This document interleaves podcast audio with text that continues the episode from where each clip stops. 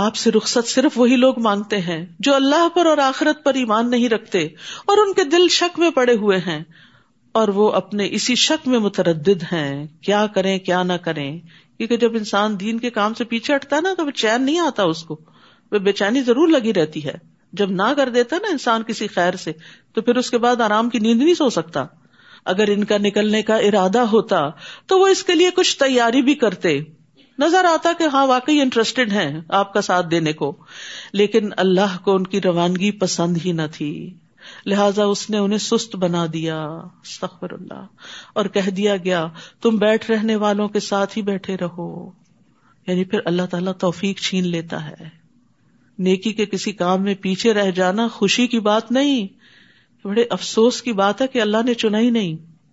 اگر وہ نکلتے بھی، آپ صلی اللہ علیہ وسلم کو سمجھایا جا رہا ہے کہ اگر یہ منافق آپ کے ساتھ نکلتے بھی، تو تمہارے اندر خرابی میں اضافہ کرتے فتنا فساد ہی کریٹ کرتے رہتے، اور تمہارے درمیان فتنا پردازی کے لیے ادھر ادھر دوڑتے پھرتے، لوگوں کو تمہارے خلاف بہکاتے، ساتھ آنے والوں کے حوصلے پست کرتے۔ پھر تم میں بھی کچھ لوگ ایسے ہیں جو ان کی باتیں بڑے دھیان سے سنتے ہیں۔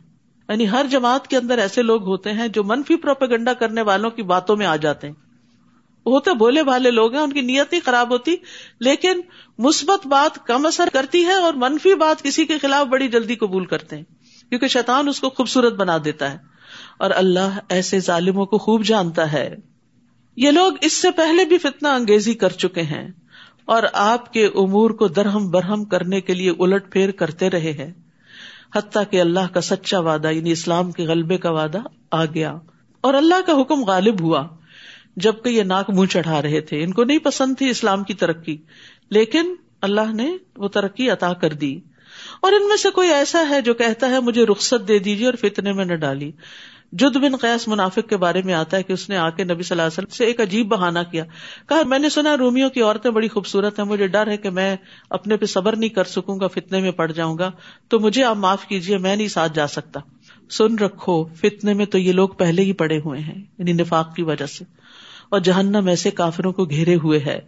اگر آپ کو کوئی بھلائی ملے تو انہیں بری لگتی ہے۔ دل سے تو دشمن ہے حاصل ہے۔ اور اگر کوئی مصیبت آ پڑے تو کہتے ہیں، ہم نے تو اپنا معاملہ پہلے ہی درست کر لیا تھا۔ شکر ہے، ہم وہاں موجود نہیں تھے۔ پھر وہ خوش خوش واپس جاتے ہیں۔ آپ ان سے کہیے کل نہیں اسی بنا اللہ کتب اللہ ہو مولانا وہ اللہ فلی توکل المؤمنون۔ ہمیں اگر کوئی مصیبت آئے گی تو وہی آئے گی جو اللہ نے ہمارے مقدر کر رکھی وہی ہمارا سرپرست ہے، اور مومنوں کو اللہ ہی پر بھروسہ کرنا چاہیے۔ نیز ان سے کہیے کہ تم ہمارے حق میں جس چیز کا انتظار کر سکتے ہو، وہ یہی ہے کہ ہمیں دو بھلائیوں میں سے کوئی ایک بھلائی مل جائے۔ اور ہم تمہارے حق میں جس چیز کے منتظر ہیں، وہ یہ ہے کہ اللہ تمہیں اپنے ہاتھ سے خود سزا دیتا ہے یا ہمارے ہاتھوں دلواتا ہے۔ لہذا تم بھی انتظار کرو اور ہم بھی تمہارے ساتھ انتظار کرتے ہیں۔ کل ان فکوت ان او کر تقبل من کم ان کم کن تم قومن فاسقین۔ نیز ان سے کہیے، تم خواہ خوشی سے خرچ کرو یا بادل نہ خاصتا منافقین کی طرف اشارہ ہے۔ تم سے یہ صدقہ قبول نہیں کیا جائے گا۔ کیونکہ تم فاسق لوگ ہو۔ یعنی منافقین بعض اوقات شرم و شرمی جسے کہتے نا، کچھ نہ کچھ لے آتے تھے کہ چلے، ہم خود تو نہیں جا سکتے ہماری طرف سے رکھ لیجیے ایسی بد دلی کے ساتھ دینے سے صدقہ قبول نہیں ہوتا۔ صدقہ وہ قبول ہوتا ہے جو دل کی خوشی کے ساتھ دیا جائے، اللہ کی رضا کے لیے دیا جائے۔ ان سے ان کے نفقات قبول نہ ہونے کی وجہ صرف یہ ہے کہ انہوں نے اللہ اور اس کے رسول کا انکار کیا۔ اور اگر نماز کو آتے ہیں تو ڈھیلے ڈھالے۔ اور اگر کچھ خرچ کرتے ہیں تو بادل ناخواستہ ہی خرچ کرتے ہیں۔ تو سستی کے مارے پڑی ہوئی نمازیں اور بد دلی سے دیے ہوئے صدقات اللہ کو نہیں چاہیے۔ اپنی دنیا کے لیے تو خوشی سے بھاگتے اور اللہ کی طرف آنے میں کتراتے ہو۔ اللہ کو ایسے لوگ نہیں چاہیے۔ نبی صلی اللہ علیہ وسلم کا طریقہ کیا تھا؟ دنیا کے سارے کام چھوڑ کے فوراً نماز کے لیے اٹھتے تھے۔ اسود کہتے ہیں، میں نے عائشہ رضی اللہ عنہ سے پوچھا، نبی صلی اللہ علیہ وسلم اپنے گھر میں کیا کرتے تھے؟ انہوں نے کہا آپ اپنے گھر کے کام کاج کرتے تھے، گھر والوں کی خدمت کرتے تھے، سبحان اللہ۔ باہر کے سارے بڑے بڑے کام انجام دے کر گھر آ کر بھی چین سے نہیں بیٹھتے تھے۔ پھر گھر والوں کے کام کرتے۔ جب نماز کا وقت ہوتا تو فوراً کام کاج چھوڑ کر نماز کے لیے چلے جاتے تھے۔ کام وہی چھوڑا اور نماز کے لیے چل دیے۔ کیونکہ آپ کہا کرتے تھے کہ نماز میری آنکھوں کی ٹھنڈک ہے۔ بلال نماز کی اقامت کہو، ہمیں اس سے راحت پہنچاؤ۔ مومن کے لیے نماز سکون اور تسلی کا باعث ہے، لیکن منافق کے لیے بڑی بھاری ہے۔ ان لوگوں کے مال اور اولاد آپ کو تعجب میں نہ ڈالیں۔ انسان جب دیکھتا ہے کہ جو لوگ دنیا کے لیے محنت کر رہے ہیں، وہ کہاں سے کہاں پہنچ گئے اور ہم دین کی خدمت کرتے کرتے پیچھے رہ گئے ہیں، تو اس پر حیران نہ ہو اللہ تو یہ چاہتا ہے کہ انہیں چیزوں کے ذریعے انہیں دنیا کی زندگی میں سزا دے۔ یہی کامیاب اولاد جو ہے، پھر ماں باپ کو پلٹ کے پوچھتی بھی نہیں۔ اور جب ان کی جان نکلے تو اس وقت یہ کافر ہی ہوں۔ تو کافروں کے لیے مال اور اولاد دنیا میں بھی فتنے اور آزمائش کا ذریعہ ہے لیکن اس کے برعکس مومن ان کے لیے مال اور اولاد صدقہ جاریہ بنتے ہیں۔ وہ اللہ کی قسم کھا کر کہتے ہیں، ہم تمہیں میں سے ہیں، ہم تو تمہارے ہیں۔ محبت کے دعوے کرتے ہیں۔ حالانکہ وہ ہرگز تم میں سے نہیں، بلکہ یہ ڈرپوک لوگ ہیں۔ تم سے ڈرتے ہیں، اس لیے تم سے ایسی باتیں کرتے ہیں۔ اگر یہ کوئی پناہ کی جگہ پالے یا غار یا سر چھپانے کی جگہ تو یہ تیزی سے دوڑتے ہوئے وہاں جا چکے ہیں۔ پناہ لے لیں۔ اور ان میں سے کوئی ایسا ہے جو صدقات کی تقسیم میں آپ پر الزام لگاتا ہے۔ اگر انہیں کچھ مل جائے تو خوش ہو جاتے ہیں، اور اگر نہ ملے تو فوراً ناراض ہو جاتے ہیں۔ تو منافقین دراصل وہ لوگ ہیں جو دنیاوی اغراض کی وجہ سے خوش یا ناخوش ہوتے ہیں۔ ملے تو خوش، نہ ملے تو ناراض۔ نبی صلی اللہ علیہ وسلم نے فرمایا، دینار اور درہم کا بندہ اور چادر کا بندہ ہلاک ہو جائے۔ اگر اسے دیا جائے تو راضی ہوتا ہے، نہ دیا جائے تو ناراض ہو جاتا ہے۔ ہلاک ہو جائے اور سر نگو ہو جائے۔ جب اس کو کانٹا چوبے تو کوئی نہ نکالے۔ بد دعا دیا آپ نے ایک طرح سے۔ ایسے لوگ جو صرف مفاد پرست ہیں، جو صرف مطلب ہی ہیں، تو ان کو، ان کی کسی کوشش کا کوئی فائدہ نہیں ہوتا پھر۔ اللہ تعالیٰ ان کے نیتوں اور ارادوں کو خوب جانتا ہوتا ہے۔ کیا ہی اچھا ہوتا۔ اگر وہ اس پر راضی ہو جاتے، جو اللہ اور اس کے رسول نے انہیں دیا تھا، اور کہتے کہ اللہ ہمارے لیے کافی ہے۔ اللہ ہمیں اپنے فضل سے بہت کچھ دے گا، اور اس کا رسول بھی۔ ہم اللہ کی طرف ہی رغبت رکھتے ہیں۔ ان صدقات الفقراء والمساکین۔ صدقات، یہ صدقات واجبہ کی بات ہے۔ زکوٰۃ کی تقسیم کے مصارف بتائے جا رہے ہیں کہ زکوٰۃ کس کو دی جانی چاہیے؟ وہ تو دراصل فقیر ہوں، جن کے پاس کچھ بھی نہیں۔ مسکینوں ہے لیکن پورا نہیں پڑتا اور ان کارندوں کے لیے ورکرس کے لیے جو اس کی وصولی پر مقرر ہیں، زکوٰۃ کا حساب کتاب کرتے ہیں۔ نیز تعلیف قلب تعلیف قلب یعنی وہ لوگ جو اسلام لے آئے ہیں نیو مسلم ان کی مالی مدد کے لیے تاکہ وہ اسلام پر جم جائیں، ان کے مسائل حل ہو جائیں۔ پھر غلام آزاد کرنے قرض داروں کے قرض اتارنے میں اللہ کی راہ میں، فی سبیل اللہ یعنی دین کی ترقی خدمت میں، دین کی تعلیم میں، اور مسافروں پر خرچ کرنے کے لیے، وہ مسافر جو گھر بے گھر ہو جائیں اور ان کے پاس ضرورت کا سامان نہ ہو۔ یہ اللہ کی طرف سے ایک فریضہ ہے، یہ فرض صدقہ ہے، اور اللہ سب کچھ جاننے والا اور حکمت والا ہے۔ تو اس میں بس علماء کے درمیان یہ اختلاف ہوا ہے کہ کیا ہر مد میں تھوڑا تھوڑا دیا جائے یا جہاں زیادہ ضرورت ہو وہاں دیا جائے۔ ممکن ہو تو بانٹ کر دیں اور اگر کسی ایک جگہ زیادہ ضرورت ہے تو سارا وہاں بھی دے سکتے ہیں کوئی ہارڈ اینڈ فاسٹ رول نہیں ہے اور ان منافقین میں سے کچھ وہ ہیں جو پیغمبر کو ایزاد دیتے ہیں اور کہتے ہیں کہ وہ کانوں کا کچا ہے۔ نوز باللہ، آپ کو بھی نہیں چھوڑا لوگوں نے۔ آپ ان سے کہیے یہ کانوں کا کچا ہونا ہی تمہارے حق میں بہتر ہے۔ کیوں کہتے تھے؟ کیونکہ آپ ہر ایک کی بات سن لیتے تھے۔ وہ اللہ پر اور مومنوں کی بات پر یقین رکھتا ہے۔ اور جو لوگ تم میں ایمان لائے ہیں، ان کے لیے رحمت ہے، رحمت اللہ عالمین تھے نا آپ؟ اور جو لوگ اللہ کے رسول کو دکھ پہنچاتے ہیں، ان کے لیے دردناک عذاب ہے۔ وہ منافق تمہارے سامنے قسمیں کھاتے ہیں تاکہ تمہیں خوش رکھیں۔ تمہارے سامنے تعریفیں تمہاری اور بڑی بڑی باتیں۔ حالانکہ اگر وہ ایماندار ہوتے تو اللہ اور اس کا رسول اس بات کے زیادہ مستحق ہیں کہ انہیں راضی رکھے یعنی ان کا تو حق ہے کہ انہیں راضی رکھا جائے تم پر احسان تو نہیں کرتے۔ کیا انہیں معلوم نہیں کہ جو شخص اللہ اور اس کے رسول کا مقابلہ کرے، اس کے لیے جہنم یہ آگ ہے جس میں وہ ہمیشہ رہے گا؟ یہ بہت بڑی رسوائی ہے۔ منافق اس بات سے ڈرتے ہیں کہ مسلمانوں پر کوئی ایسی صورت نہ نازل ہو جائے جو انہیں منافقوں کے دلوں کا حال بتلا دے۔ اندر سے ڈرے ہوئے لوگ تھے۔ آپ ان سے کہیے اور مزاق کر لو۔ جس بات سے تم ڈرتے ہو، اللہ اسے یقیناً ظاہر کر کے رہے گا۔ اس کو سورت فاتحہ بھی کہتے ہیں کہ اس سورت نے منافقوں کو رسوا کر دیا۔ ان کے اندر کی باتیں کھول کر بتا دی کہ وہ کیسے لوگ ہیں۔ اور اگر آپ ان سے پوچھیں کہ کیا باتیں کر رہے تھے تو کہہ دیں گے ہم تو صرف مذاق اور دل لگی کر رہے تھے اور وہ مسلمانوں کا مذاق اڑاتے تو مخلص لوگوں کا مذاق اڑاتے تھے اپنی مجلسوں میں۔ آپ ان سے کہیے، کیا تمہاری ہنسی اور دل لگی اللہ اس کی آیات اور اس کے رسول کے ساتھ ہی ہوتی ہے؟ افسوس یہ کہ آج بھی کئی لوگ مسلمان ہوتے ہوئے اپنے آپ کو مسلمان کہلاتے ہوئے دینی شاعر کا مذاق اڑاتے ہیں۔ دین مذاق اڑانے کی چیز نہیں، ہنسنے کی چیز نہیں۔ اور ایسے لطیفے سننے اور سنانے سے پرہیز کرنا چاہیے جس میں دین کی کسی بات، قرآن کی کسی آیت، کسی حکم کا مذاق اڑایا گیا ہو۔ تو اس آیت سے یہ دلیل ملتی ہے کہ سنجیدگی یا مذاق میں بھی رسول اللہ صلی اللہ علیہ وسلم کی شان کو گٹانا کفر کا رویہ ہے۔ اور اگر کوئی مذاق اڑا رہا ہو تو وہاں سے اڑ جانا چاہیے۔ لاتا قد کفر تم باد ایمان کم بہانے نہ بناؤ۔ تم فی الواقع ایمان لانے کے بعد کافر ہو چکے ہو۔ ظاہر میں تو وہ قسمیں کھا کے کہتے تھے، ہم گواہی دیتے ہیں آپ اللہ کے رسول ہیں۔ اللہ کو پتا ہے کہ آپ رسول ہیں اس کے۔ اور اللہ گواہی دیتا ہی منافق بالکل چوٹے ہیں۔ اگر ہم تمہارے ایک گروہ کو معاف بھی کر دیں تو دوسرے کو ضرور سزا دیں گے، کیونکہ وہ فی الواقع مجرم ہے المنافقون والمنافقات، منافق مرد اور منافق عورتیں بھی یعنی عورتوں میں بھی نفاق ہوتا ہے۔ بعضهم من بعد ان میں سے بعض بعض سے ہیں۔ ایک ہی تھیلی کے چٹے بٹے ہیں جو برے کام کا حکم دیتے ہیں، منافقت کی علامت، برائی کا حکم دینا۔ اور بھلے کام سے روکتے ہیں، نیکیوں کے کام سے لوگوں کو ہٹاتے ہیں اور اپنے ہاتھ بھلائی یعنی صدقے سے بھیج لیتے ہیں۔ وہ اللہ کو بھول گئے، اللہ نے انہیں بھلا دیا۔ یہ منافق دراصل ہیں ہی نا فرمان فاسق۔ منافق مردوں، منافق عورتوں اور کافروں سے اللہ نے دو کی آگ کا وعدہ کر رکھا ہے۔ جس میں وہ ہمیشہ رہیں گے، وہ انہیں کافی ہے۔ ان پر اللہ کی پھٹکار ہے اور ان کے لیے دائمی عذاب ہے۔ یہ انہیں لوگوں کی طرح ہے جو ان سے پہلے تھے۔ وہ لوگ تم سے زیادہ طاقتور اور مال اور اولاد کے لحاظ سے تم سے بڑھ کر تھے۔ انہوں نے اپنے مقدر کے مزے لوٹے اور تم نے اپنے مقدر کے۔ جس طرح تم سے پہلے لوگوں نے اپنے مقدر کے مزے لوٹے تھے یعنی دنیا کے فائدے اٹھائے تھے۔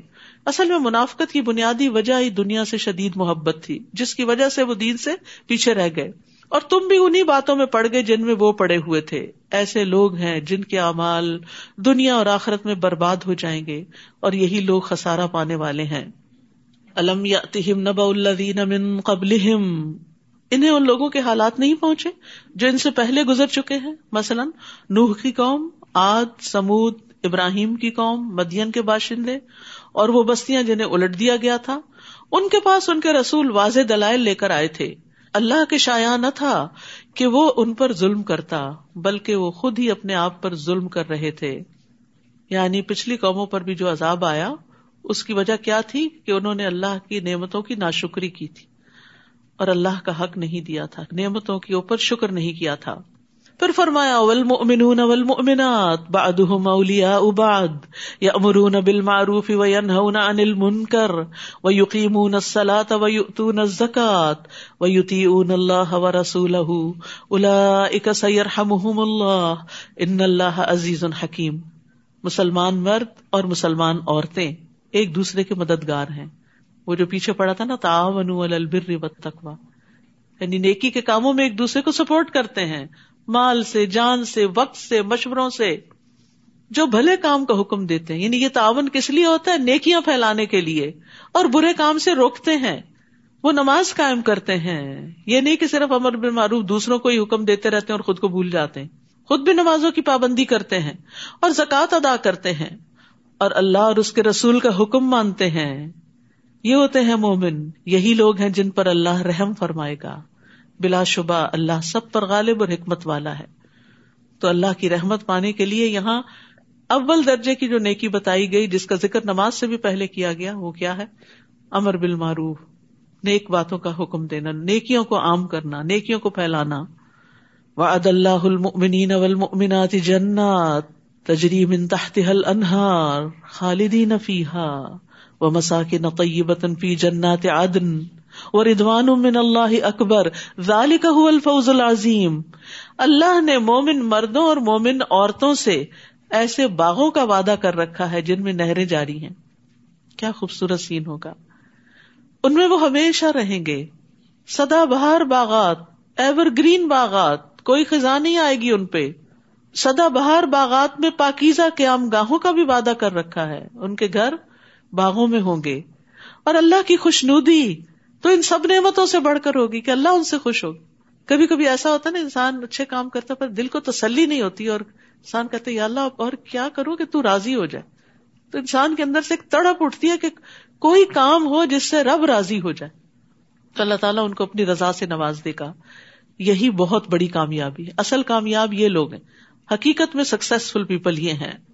اے نبی کافروں اور منافقوں کا پوری قوت سے مقابلہ کیجیے اور ان کے ساتھ سختی سے پیش آئیے۔ ان کا ٹھکانا دو ہے، جو بہت بری باز گشت ہے۔ سال ہا سال کی تعلیم کے بعد اب آخر میں سختی کا حکم۔ یہ کسی طرح ٹھیک ہو جائے اب تک ان کے ساتھ درگزر کا معاملہ کیا جا رہا تھا۔ آپ کو معلوم ہے کہ عبداللہ بن ابئی نے آپ سے ساری زندگی دشمنی کی، لیکن جب وہ فوت ہو گیا تو اس کو کور میں لٹا دیا گیا تھا۔ آپ پہنچے۔ آپ نے اس کو نکالا، اپنے گود میں اس کا سر رکھا، اپنا لواب دہن اس پہ ڈالا اور اس کے لیے استغفار کی دعا کی۔ کون ہوگا جو ایسے دشمن کے لیے اتنی شفقت کا معاملہ کرے کہ اللہ اس کو بھی بخش دے؟ یہ ہے نبی صلی اللہ علیہ وسلم کی محبت انسانوں کے لیے۔ لیکن آج تو ہم اپنے پیاروں کو بھی معاف کرنے کو تیار نہیں ہوتے۔ بہت دفعہ لوگوں سے میں نے یہ بات سنی ہے، کیا کرے؟ معاف نہیں کیا جاتا۔ ٹھیک ہے، نہ کرے، اپنے دل پہ بوجھ اٹھائے رکھے، پہاڑ اٹھائے رکھے پھر۔ گندگی کا ٹوکرا اٹھائے رکھے۔ نہ کرے معاف۔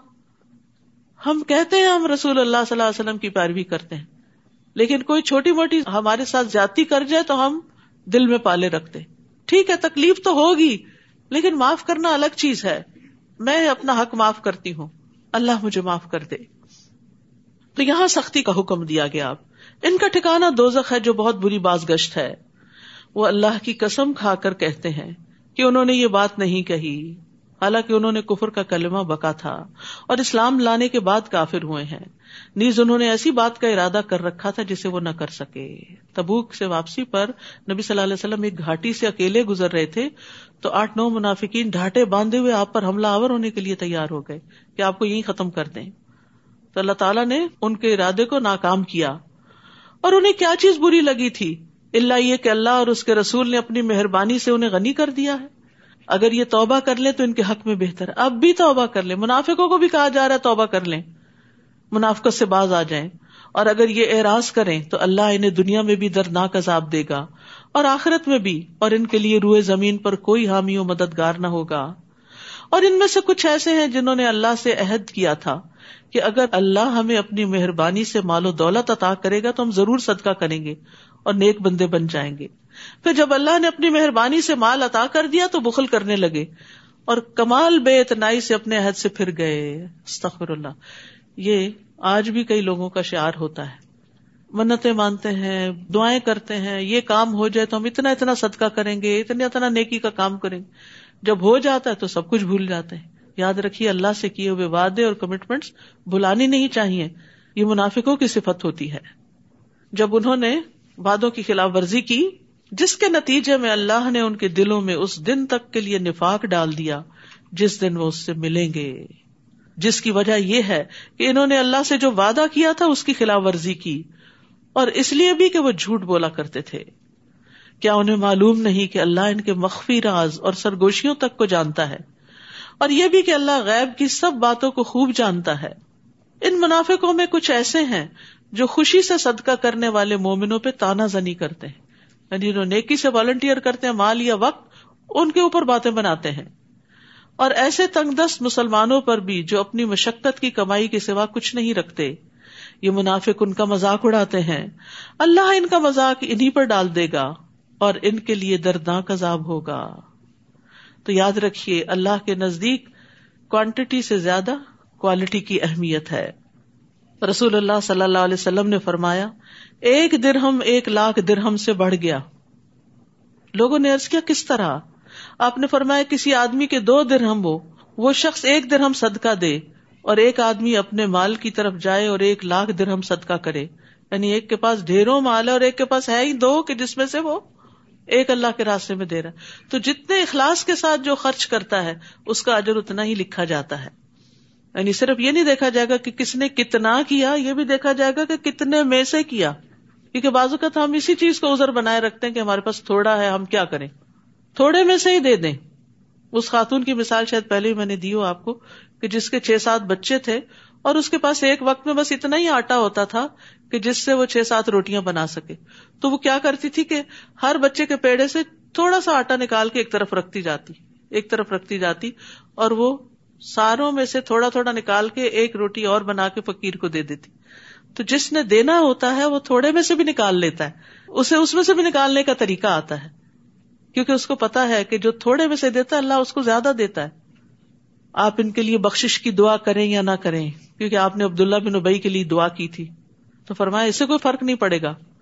اگر آپ ان کے لیے ستر مرتبہ بھی دعائیں مغفرت کریں تو اللہ انہیں معاف نہیں کرے گا۔ تو آپ نے فرمایا تھا، میں ستر سے زیادہ دفعہ کر دوں گا۔ یہ تھی آپ کی مہربانی۔ کیوں نہیں معاف کرے گا اللہ ان کو؟ یہ بظاہر مسلمان تھے۔ وجہ یہ ہے کہ ان لوگوں نے اللہ اور اس کے رسول کا انکار کیا اور ایسے فاسق لوگوں کو اللہ سیدھی راہ نہیں دکھاتا۔ پیچھے رہ جانے والے منافق اللہ کے رسول کا ساتھ نہ دینے اور پیچھے گھر بیٹھ رہنے پر خوش ہیں۔ انہوں نے یہ پسند نہ کیا کہ اپنے امبال اور جانوں سے اللہ کی راہ میں جہاد کریں۔ اور دوسروں سے کہنے لگے کہ ایسی گرمی میں مت نکلو۔ یعنی جو لوگ جنگ تبوک کے لیے جا رہے تھے، ان کو بھی روک رہے تھے۔ آپ ان سے کہیے دو کی آگ اس سے بہت زیادہ گرم ہے۔ کاش یہ لوگ کچھ سمجھتے ہوتے کہ آج کی مشقت کل کی گرمی کو ٹھنڈا کرنے والی۔ لیکن آج اگر اللہ کے راستے میں رکاوٹیں ڈالیں گے، تو کل کی پکڑ بڑی سخت ہے۔ اور جہنم کی گرمی، دنیا کی گرمی سے کس طرح زیادہ ہے؟ نبی صلی اللہ علیہ وسلم نے فرمایا، تمہاری دنیا کی آگ، جہنم کی آگ کے مقابلے میں سترواں حصہ ہے۔ یعنی تمام سکسٹی نائن اجزاء کی گرمی اس دنیا والی آگ کی گرمی سے سکسٹی نائن ٹائم زیادہ ہے۔ یعنی ون آؤٹ آف سیونٹی۔ یعنی دنیا کی آگ، جہنم کی آگ کا سترواں حصہ ہے۔ اور اس کو سمندر کے پانی سے دو مرتبہ ٹھنڈا کیا گیا۔ اگر ایسا نہ ہوتا تو اللہ اس میں کسی کا کوئی فائدہ نہ رکھتا۔ یعنی پھر دنیا کی آگ ہم استعمال نہیں کر سکتے تھے۔ وہ اتنی شدید ہوتی کہ اس پہ کچھ نہ پک سکتا۔ تو ٹھنڈی کر کے دی گئی ہمیں، اس مناسب انداز کی کہ جس سے ہم اپنے کام کاج کر سکیں۔ یہ بھی ایک نعمت ہے۔ انہیں چاہیے کہ ہنسے کم اور روئیں زیادہ یعنی اپنی منافقت اور اپنے گناہوں پر۔ یہ جو کچھ کر رہے ہیں، اس کا بدلہ یہی ہے۔ ویسے بھی انسان کو بہت زیادہ ہنسنا اور کہہ کے لگانا، وہ اس کے ایمان کو کمزور کر دیتا ہے۔ کیونکہ غفلت میں لے جاتا ہے۔ آپ نے فرمایا، زیادہ مت ہنسو، کیونکہ زیادہ ہنسنے سے دل مردہ ہو جاتا ہے۔ اس کا مطلب نہیں منہ بسور کے رکھو۔ نبی صلی اللہ علیہ وسلم سے زیادہ کوئی مسکرانے والا نہیں تھا۔ یعنی کہہ کے لگانا اور صرف غفلت میں رہنا، یہ پسندیدہ نہیں۔ پھر اگر اللہ آپ کو ان منافقوں کے کسی گروہ کی طرف واپس لائے یعنی جنگ تبوک کے بعد، اور وہ آپ سے جہاد پر نکلنے کی اجازت مانگے، تو ان سے کہیے، تم میرے ساتھ کبھی نہ نکلو گے۔ بس، اب تمہارا پتا چل گیا ہمیں۔ اور نہ میرے ہمراہ دشمن سے جنگ کرو گے۔ کیونکہ تم پہلی دفعہ جو پیچھے بیٹھ رہنے پر خوش تھے، تو اب بھی پیچھے رہ جانے والوں کے ساتھ بیٹھے رہو۔ اور اگر ان منافقوں میں سے کوئی مر جائے، تو تم اس کی نماز جنازہ نہ پڑھنا۔ نہ دعائے خیر کے لیے اس کی قبر پر کھڑے ہونا۔ کیونکہ انہوں نے اللہ اور اس کے رسول کے ساتھ کفر کیا اور اسی نافرمانی کی حالت میں مر گئے۔ اور ان کے امبال اور اولاد کی کثرت سے آپ متعجب نہ ہو حیران نہ ہو اللہ تو یہ چاہتا ہے کہ انہیں چیزوں سے انہیں دنیا میں ہی سزا دے دے۔ اولاد ہی وبال جان بن جائے اور مال بھی۔ اور اسی کفر کی حالت میں ان کی جانیں نکل جائیں۔ اور جب کوئی صورت اس مضمون کی نازل ہوتی ہے کہ اللہ پر ایمان لاؤ اور اس کے رسول کے ہمراہ جہاد کرو، تو ان منافقوں میں سے کھاتے پیتے لوگ آپ سے اجازت طلب کرنے لگتے ہیں۔ اور کہتے ہیں، ہمیں رہنے دیجیے ہم پیچھے بیٹھ رہنے والوں کے ساتھ رہے۔ ان لوگوں نے پیچھے رہنے والوں میں شامل ہونا پسند کیا اور ان کے دلوں پہ مہر لگا دی گئی، لہذا وہ کچھ نہیں سمجھتے۔ ایک طرف جنگ اور امن میں منافقین کا رویہ بتایا گیا ہے کہ اگر جنگ میں جانے کا وقت ہوتا تو بہانے بناتے، پر چلے جاتے تو بزدلی دکھاتے۔ امن کا زمانہ ہوتا تو بڑھ چڑھ کے باتیں کرتے کہ ہم تمہارے ساتھ ہیں، جیسی چاہیے خدمت لیجیے لیکن جب وقت آتا تو بہانے بنا دیتے۔ اور پیچھے رہنے والوں کے ساتھ پیچھے رہ کے خوش ہوتے اور اپنی اس غلطی کو وہ سمجھتے بھی نہیں تھے۔ تو بے اعلیٰ قلوب اللہ نے ان کے دلوں میں مور لگا دیا وہ سمجھتے بھی نہیں کہ وہ غلط کام کر رہے ہیں۔ لیکن رسول نے اور ان لوگوں نے جو اس کے ساتھ ایمان لائے تھے، اپنے مالوں اور جانوں سے جہاد کیا۔ ساری بھلائیاں انہیں لوگوں کے لیے ہیں اور یہی فلاح پانے والے ہیں۔ ایک طرف منافقین کا رویہ بتایا گیا اور ایک طرف رسول اللہ صلی اللہ علیہ وسلم اور آپ کے ساتھیوں کا۔ اللہ نے ان کے لیے ایسے باغ تیار کر رکھے ہیں جن میں نہریں بہ رہی ہیں۔ وہ ان میں ہمیشہ رہیں گے۔ یہی بہت بڑی کامیابی ہے۔ اور دیہاتیوں میں سے کچھ بہانا ساز آ گئے کہ انہیں بھی جہاز سے رخصت دی جائے۔ یعنی بظاہر مسلمان ہو چکے تھے لیکن کام کے لیے نہیں آنا چاہتے تھے۔ اللہ کے راستے میں نہیں نکلنا چاہتے تھے۔ اور وہ لوگ بھی بیٹھ رہے جنہوں نے اللہ اور اس کے رسول سے جھوٹا وعدہ کیا تھا کہ ہم آئندہ نکلیں گے۔ ان دیہاتیوں میں سے جنہوں نے کفر کا طریقہ اختیار کیا، ان قریب انہیں دردناک سزا ملے گی۔ تو عبادت کے کام، نیکی کے کام سے بلا ازر کثرت سے اجازت مانگنا اور بہانے بنانا اور کام پہ حاضر نہ ہونا، یہ نفاق کی علامت ہوتی ہے۔ یعنی خیر سے پیچھے نہیں رہنا چاہیے۔ ٹھیک ہے، اگر انسان بہت سابقون الاولون میں نہیں، تو کچھ نہ کچھ اپنا حصہ اس میں ضرور ڈالے۔ اور جب زیادہ مشکل حالات ہو تو زیادہ حصہ ڈالے۔ عام حالات میں چلے کم صحیح لیکن یہ مشکل وقت تھا جنگ تبوک کا، تو اس میں انہیں پیچھے نہیں رہنا چاہیے تھا۔ کمزور اور مریض اور وہ لوگ جن کے پاس شرکت جہاد کے لیے خرچ کرنے کو کچھ نہیں، اگر پیچھے رہ جائیں تو کوئی حرج نہیں۔ ان کو معذور قرار دیا گیا۔ یہ ہمارے دین کی خوبی ہے۔